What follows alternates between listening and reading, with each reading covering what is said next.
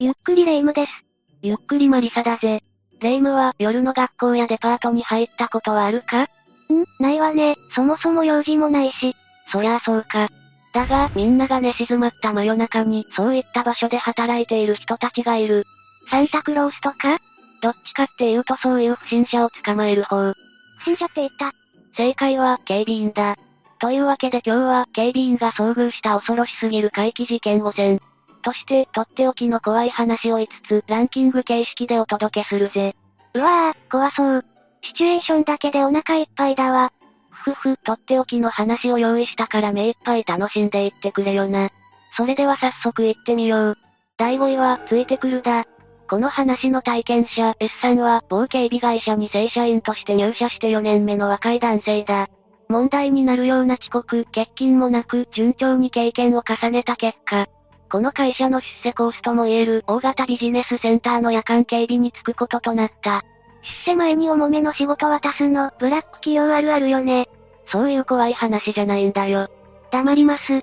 そのビジネスセンターは大きくて、綺麗で24時間稼働しているフロアもある。つまり深夜でも比較的人の気配のあるビルだ。日本の闇が詰まってるわね。いや、コールセンターとかあるからな。警備員の数も多いし働きやすい、いい現場に入れた、S さんはそう思ったらしい。だがある日の見回り中、ふとおかしなことに気づいた。誰かが後ろをついてくる。自分の足音とは別の足音がコツコツと歩調を合わせるように人気のない廊下に響いている。辺りを見回してみても人の気配はない。正直、そんなの怖いよな。当たり前に怖い。S さんとてプロだ。気にしないようには無理だとしても、気のせいだと自分に言い聞かせることでその場を乗り切ったらしい。だが、その現象は一度では終わらなかった。見回りが二人の時は何事もなく、一人の時だけ必ずその足音がついてくるようになったんだ。ひ、一人の時はやめて。そんな日々を繰り返すうちに自分をごまかすことに限界を感じた S さんは上司に相談をした。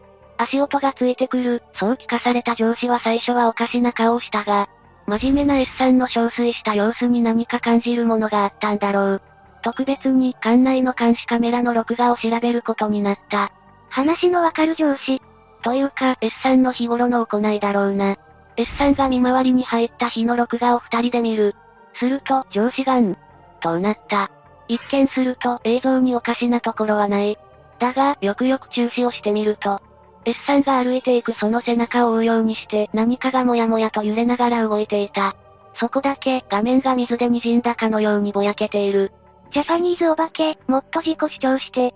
そういう微妙なアピールが一番怖い時じゃない。奥ゆかしいのも考えものだよな。上司は慌てて再生を止めた。S さんは思わず自分の後ろを見る。何もいない。上司曰く、そのビルで不可思議な現象が起きたことは過去一度もないという。念のためにと、親しい先輩や同僚に尋ねてもみんな首を横に振った。それからも S さんは同じビルで働いている。え、足音は変わらずついてくるが、今のところ実害はないとのことだ。いや、メンタル強くない？なんでいるって分かっててまだ働けるの？出世コースだからじゃないか。いずれそこを出ることは確約されてるわけだし、私なら無理。同じく。それに、今は実害がないって言うけど、それがついてきちゃったらどうするんだろうな。ゾッとした。何よりだ。次は第4位、屋上で松田。次の話の舞台は、地方にある古めかしいデパートだ。屋上は憩いの空中広場として開放されていて、休日はたくさんの親子連れで賑わうらしい。じゃんけんマシーンとかありそう。体験者の王さんは、そのデパートで夜間警備のアルバイトをしていた。決まった時間に2度、巡回をする、それが基本の仕事。深夜というデメリットを除けば、楽なアルバイトと言えるだろう。結構楽っていう噂はちらほら聞くわね。体質とかにもよりそうだけどな。だが、上司曰く、かなり人の出入りが激しい現場らしい。理由は教えてもらえなかったが、王さんは何かあるんだろうなとうすうす感じていたらしい。それでもそれまでやめなかったのは、霊感ないから大丈夫という根拠のない自信があったから。強い。実際、古いだけあってかなり雰囲気のあるデパートだったが、王さんは特に何かを見ることもなければ感じることもなく、最初の2ヶ月を過ごしていた。だがある日、王さんは暗闇の中に光の移動を見た。そこにあるのは薄汚れた扉のエレベーター。2、3、4、数字を乗せた光が左から右に動いている。エレベーターが動いていたってこと？その通り。時間は深夜2時。全従業員の退社は確認済みで、もちろん客がいるわけがないのに、エレベーターが稼働していたんだ。王さんは別フロアを巡回中の先輩 A に無線で伝える。エレベーターが動いています。これ、行った方がいいですよね。侵入者がいたら大変だ。それに対処するのが仕事なのだから、当然そう思うよな。うんうん。けれど A は少し黙った後に、止まったのは屋上か？それなら放っておいていいたまにある誤作動だ、そう言った。エレベーターは確かに屋上で止まっている。誤作動、なるほどそういうこともあるのかと、その場は納得して、王さんは先輩の指示に従った。見に行かなかったのね。本当は行かなきゃいけないんだろうけどな。まあ行きたくはないだろ。確かに。だが、王さんはそれからもたびたび屋上に上がるエレベーターを見た。頻度としてはそう多い方ではないし、それを無視したところで何の問題も起きていない。ただ、続くと気になるもんなんだよ。まさか、その日もエレベーターは屋上に上がっていた。どうしても気になった王さんは階段でエレベーターを追いかけるように屋上に上がった。なんで行っちゃうの？さすがに箱に乗るのは怖かったんだろうな。ギーッと鈍い音を立てて開いたドアの先は髪や服を湿らせる霧のような雨が降っていた。王さんは周囲をライトで照らしながら注意深く周囲の様子を探る。そして見つけた、見てしまった。転落防止の柵の向こうに髪の長い女性が立ってるのを。王さんは半ばパニックになりながら先輩 A の無線に叫んだ。あの女性が屋上に。無線の先では A が行くなと言っただろうが、と叫ぶ。女性が暗闇に身を投げたのはその声と同時だった。え、飛び降り慌ててその場所に駆け寄るが、暗くて下の様子なんて見えない。王さんは足をもつれさせながら階段を駆け降りた。目的地は女性が転落したと思われる場所、1階東側出口付近だ。だがその場所に到着した王さんを待っていたのは先輩の A だった。そこに女性の姿はない。屋上じゃなく外に急行したってことは A さんは全部知っていたのね。先輩、だからな。心配しなくてもいい誰も落ちてないから、A は疲れた顔でそう言って、王さんの肩を叩いた。言っただろう、たまにあるんだよ。警備室に戻った後、王さんは A からことの真相を聞いた。デパートが開店したばかりの頃、この8階建ての建物は、この辺りでは一番背の高い建物だった。この導入だけで何が起きたかはお察しだろ。うん、残念だけど。エレベーターの誤作動はそれから起きるようになった。屋上から身を投げた日と同じ雨の降る夜に。女性は全てを終わらせたかったはずなのに終わってないじゃない。それについては終わらせ方がまずかったんだろうとしか言えないな。うん、これはある意味。永遠の地獄だ。続いて、第3位、カーテンの向こう側。次もデパートが舞台の話になるな。多いわねー、デパート。不特定多数の人が集まる場所だからかな。体験者は某大手警備会社の T さん。彼は会社の柔道部員でもあり、かなり体格のいい男性だ。当時彼が担当していたデパートは、出るともっぱら評判の心霊的な意味での聖地だった。目撃談、体験談はネット上にも多く上がっていたし彼の同僚の中にも見たという人間がかなりいたらしい。ガチなやつだ。ところがこの T さんは自他共に認める鈍感で、そういった経験が一切なかった。だからもう、一生縁はないだろうと、そう、高をくくっていたらしい。ところがある日、同僚が体調不良で休んでしまい、T さんは普段は二人一組で行っていた夜勤を一人でやらなきゃいけなくなった。何せここは聖地だ。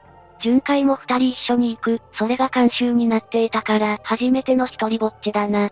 それでも自分が鈍感であると信じていた T さんは、差し的に求めずいつもの時間に、普通に巡回に出たらしい。出た、霊感ない人の無敵感。感じなければ勝ちだから、1回異常なし、2回異常なし。3回、ここは一番目撃情報が多い婦人服売り場だ。T さんもさすがに少し緊張した。だから気持ち丁寧に慎重に周囲の様子を探る。カタン。そんな物音が聞こえたのは3回の見回りを始めて5分ほど経ってから、何事もなく終わりそうだと気を抜きかけたまさにその時のことだった。誰もいないはずのフロアに響く不審な物音。気づかないふりをしたいが、そういうわけにはいかない。T さんはすぐに音のした方向に向かう。最高に嫌な瞬間よね。待っていたのはカーテンの閉じられた試着室だ。通常、試着室のカーテンは開けた状態で帰るのが決まりだ。警備上の都合だな。人が隠れられる場所だから？そう、なのに今日、この日、それは閉じられていた。D さんは試着室の前に立つと、やれやれという気持ちでカーテンに手をかけようとした。しかし、ふと気づく。中に、誰か、いる。それは言葉では言い表すことのできない謎の存在感を放っていた。物音がするわけでも、息遣いが聞こえるわけでもない。ただ、確実に何かがいる。また自己主張が足りないタイプ。T さんはバクバクと騒がしくなる心臓をどうにか沈めようと胸元をどんどんと2回ほど殴った。そして意を決して問いかける。どなたかいらっしゃいますか？自分の口から出た言葉がまるで他人事のように聞こえる。正直この状況は中に人がいてもいなくても怖いよな。あの、お返事は、あるわけもなく。ですよね。返事がないなら、次は強行突破しかない。T さんは今度こそカーテンに手をかけ、一気に、いけなかった。それを拒むかのように内側から伸びた白い手が T さんの手を掴んでいたからだ。T さんはうわーと声を上げて、その手を振りほどこうとした。だが、手は外れない。柔道で鍛えた T さんの力は、その白くてか細い手一本に完全に抑え込まれたんだ。ギャーこのままではまずい。T さんは反響乱状態に陥りながら、それでも必死に考えた。そして出た答えは、これだ。押してダメなら引いてみろ、引いてダメなら押してみろ。そんな冷静なことある？精神力のなせる技、それか無敵の鈍感力の成果も ?T さんの渾身のタックルが謎の物体に向かって炸裂した。そう、確かにあったんだ。肉と肉がぶつかり合った手応えが。だがその感触はすぐに消えてなくなり、T さんは試着室に前のめりにぶっ倒れた。カーテンの向こう側、試着室の中には人も、人ではない何かもいない。だが T さんの手首には、人の手の形をした青技がしっかりと残っていた。筋肉しか勝たん、ってことで OK? ダメだな。いやもう、これ怖い。これまでのよりちょっと短っていうか、リアルに想像できる怖さっていうか、言わんとすることはわかるぜ。試着室、昼間なら普通に入れるからな。人が入った試着室を見るたびにいるな、って思い出しちゃいそう。決して暴こうとしないように。しないわよ。いよいよ大詰めの第2位は深夜の訪問者だ。体験したのは某大型商業施設で勤務していた K さん。その施設は広いだけあって、夜間警備も3人体制を敷いていた。だから一人はモニタリング、一人は巡回、一人は休憩。ざっくりとそういう分担ができた。夜間に入るのは慣れた顔ぶればかりだし、彼にとってはかなりいい労働環境だったらしい。ホワイト環境、もう逆に怖いんですけど。学んでるな。だが唯一気になることがあった。深夜1時半に必ず誰かが警備室のドアをノックするんだそうだ。館内に人はおらず、もちろんドアを開けても誰もいない。シンプルな恐怖体験だな。シンプルだからこそってあるわよね。そういうこともあって、K さんたちはその時間は必ず3人揃って警備室にいるようにしていた。そのノックをやり過ごすために。だがある日、0時の巡回中に館内設備のトラブルが発覚した。3人はバタバタと現場に走り、対応に追われた。そうして警備室に戻ったのは深夜2時近く。そう、あの時間を過ぎてしまった。警備室に戻りながら、誰もが口には出さないが、今日も来たのだろうか、と考えていたそうだ。そんな3人を待っていたのは、開け放たれたドアだった。うわ、最悪だ。警備室のドアだぞ、開けっぱなしなんて、どんなに慌てていてもありえない。K さんたちは大慌てで中の様子を確認した。取られたものはないか、設備に異常はないか。その他もろもろ考えられることすべてを。その結果、異常なし。念のために入り口付近の防犯カメラも確認したが、特に異変はなかった。三人はとりあえず人間の仕業ではないことに安堵した。食料的にはそれが一番怖いからな。そうよね、警備員さんだもの。警備室に侵入されたとか、シャレにならないわ。別のシャレコアになるな。そうして最悪のピンチは免れた3人だが、それ以上のことは何も話さなかった。なら、どうしてドアが開いていたのだろう。それを口に出す勇気は誰にもなかったそうだ。気持ちめっちゃわかる。その日以来、ノックの音はパタリと止んだ。けれど、ずっと何かの気配がするらしい。見られているような視線、誰かが物を動かす物音。そして、たまらない違和感。部屋にいる間中感じるそれは招かれざる4人目の気配なのかもしれない。返事がないなら入っちゃダメって子供の時に習わなかったのかしら。そんなお行儀のいい奴は深夜徘徊なんてしないぜ。確かに。これ、入り込まれちゃってるわよね。大丈夫なのかしら。K さんはその後すぐ家の都合で夜間警備をやめたらしい。だから今そこがどうなっているのか全くわからないそうだ。じゃあ今もまだどこかの警備室には幻の4人目がいるのね。最後の第1位はカメラの向こう側だ。聞きたいけど聞きたくない。体験者は某オフィスビルの夜間警備に入っていた20代男性 Y さん。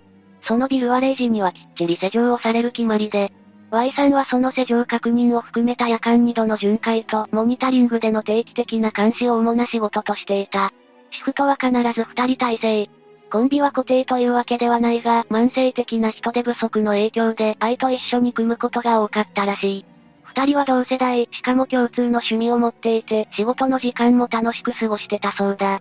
ちょっと楽しそう。上司の目もないしな。だがある日の巡回中、モニタリングでの監視を行っていた愛から無線が入った。そこ、誰かいないか？怖いことを言うなよ、と思いつつあたりを確認する。誰もいない。異変がないことを伝えると、愛は少し動揺しながら、なら次は4階に行ってくれと答えた。この時点で Y さんは親と思ったらしい。正直なところ、モニタリングでの監視はかなりおざなりで、巡回中の警備員に指示を出すような、そういう連携を取ったことは、これまで一度もなかったんだ。何かあったんだろうか。嫌な予感に襲われながら、指示通り4階に行く。4階、異常なし。よかった。すると愛から次の指示が来る。6階の東側通路だ。わけがわからない。決められた巡回ルートを大幅に無視した指示にもう一度、どうした？と尋ねる。だが愛は、いいから、としか答えない。Y さんは6階の指示されたポイントに到着した。6階東側通路、異常なし。よか、いやこれ、何も安心できないわね。むしろ異常がないのが異常っていうか。まあ、普通に怖い。なあ、何もないぞ、本当にどうしたんだ。何かいたんだよ、そこに。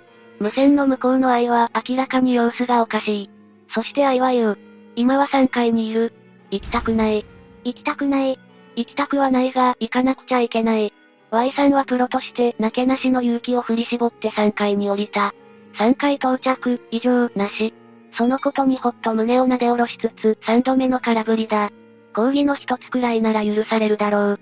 Y さんは少しだけ語気を強め、いい加減にしろ、と無線に告げた。だが、愛から帰ってきたのは謝罪ではなく、どうして、どうして気づかないんだ、という悲痛な叫びだった。キャ暗闇で聞きたくない言葉ナンバーワン。いるんだよ、そこに、お前の後ろに。お前の後ろにいる、そう言われて、ビビらない人間はいない。たとえ3度の空振りの後であってもだ。Y さんは恐る恐る後ろを振り返った。誰もいない。もういっそ出てきて、本当に。おい、本当にいい加減にしろよ。その時、イヤホンの音が乱れた。ザザと不快なノイズが入り、何かを言っているらしい愛の声を遮ってしまう。そして、そのノイズの中からこんな声が耳に入った。見つけた。それは愛の声でない。初めて聞く若い女性の声だったという。その日の勤務後、愛は怯えた様子でその時の状況を教えてくれた。ずっと変なものが Y さんの後をついて回っていたらしい。それから逃がそうとたくさん歩かせたけれど、3階のあの場所でついに追いつかれてしまったんだそうだ。愛さんは助けようとしてくれていたのね。ああ、二人はその後、揃って移動願いを出した。それからたびたび同じ現場に入ったが、怪奇現象は起こっていない。ああ、怖い。同じものが見えていないっていうのはめっちゃくちゃ怖いわ。Y さんはどうして見えなかったのかしら？単純に見る才能がなかったのでは？幽霊も人も見る目が問われるわけね。肝に銘じておこう、将来のために。それよりまず安らかな成仏を目指そう。解説は以上、警備員が遭遇した怪奇事件を5本紹介したわけだが、どうだった？個人的には一番最初の話が怖いわ。他のはもう終わった話だけど、あれは現在進行形なわけでしょ？どうか、どうか無事に。本当にな。病院関係者しかり、こうしてみんなが寝ている時間に働いてくれている人がいるから快適に生活ができるわけだけれど、それでもやっぱり夜って人間の時間じゃないのね。それじゃあ、いい感じにビビりが仕上がったところで、今日はここまで。それでは最後までご視聴ありがとうございました。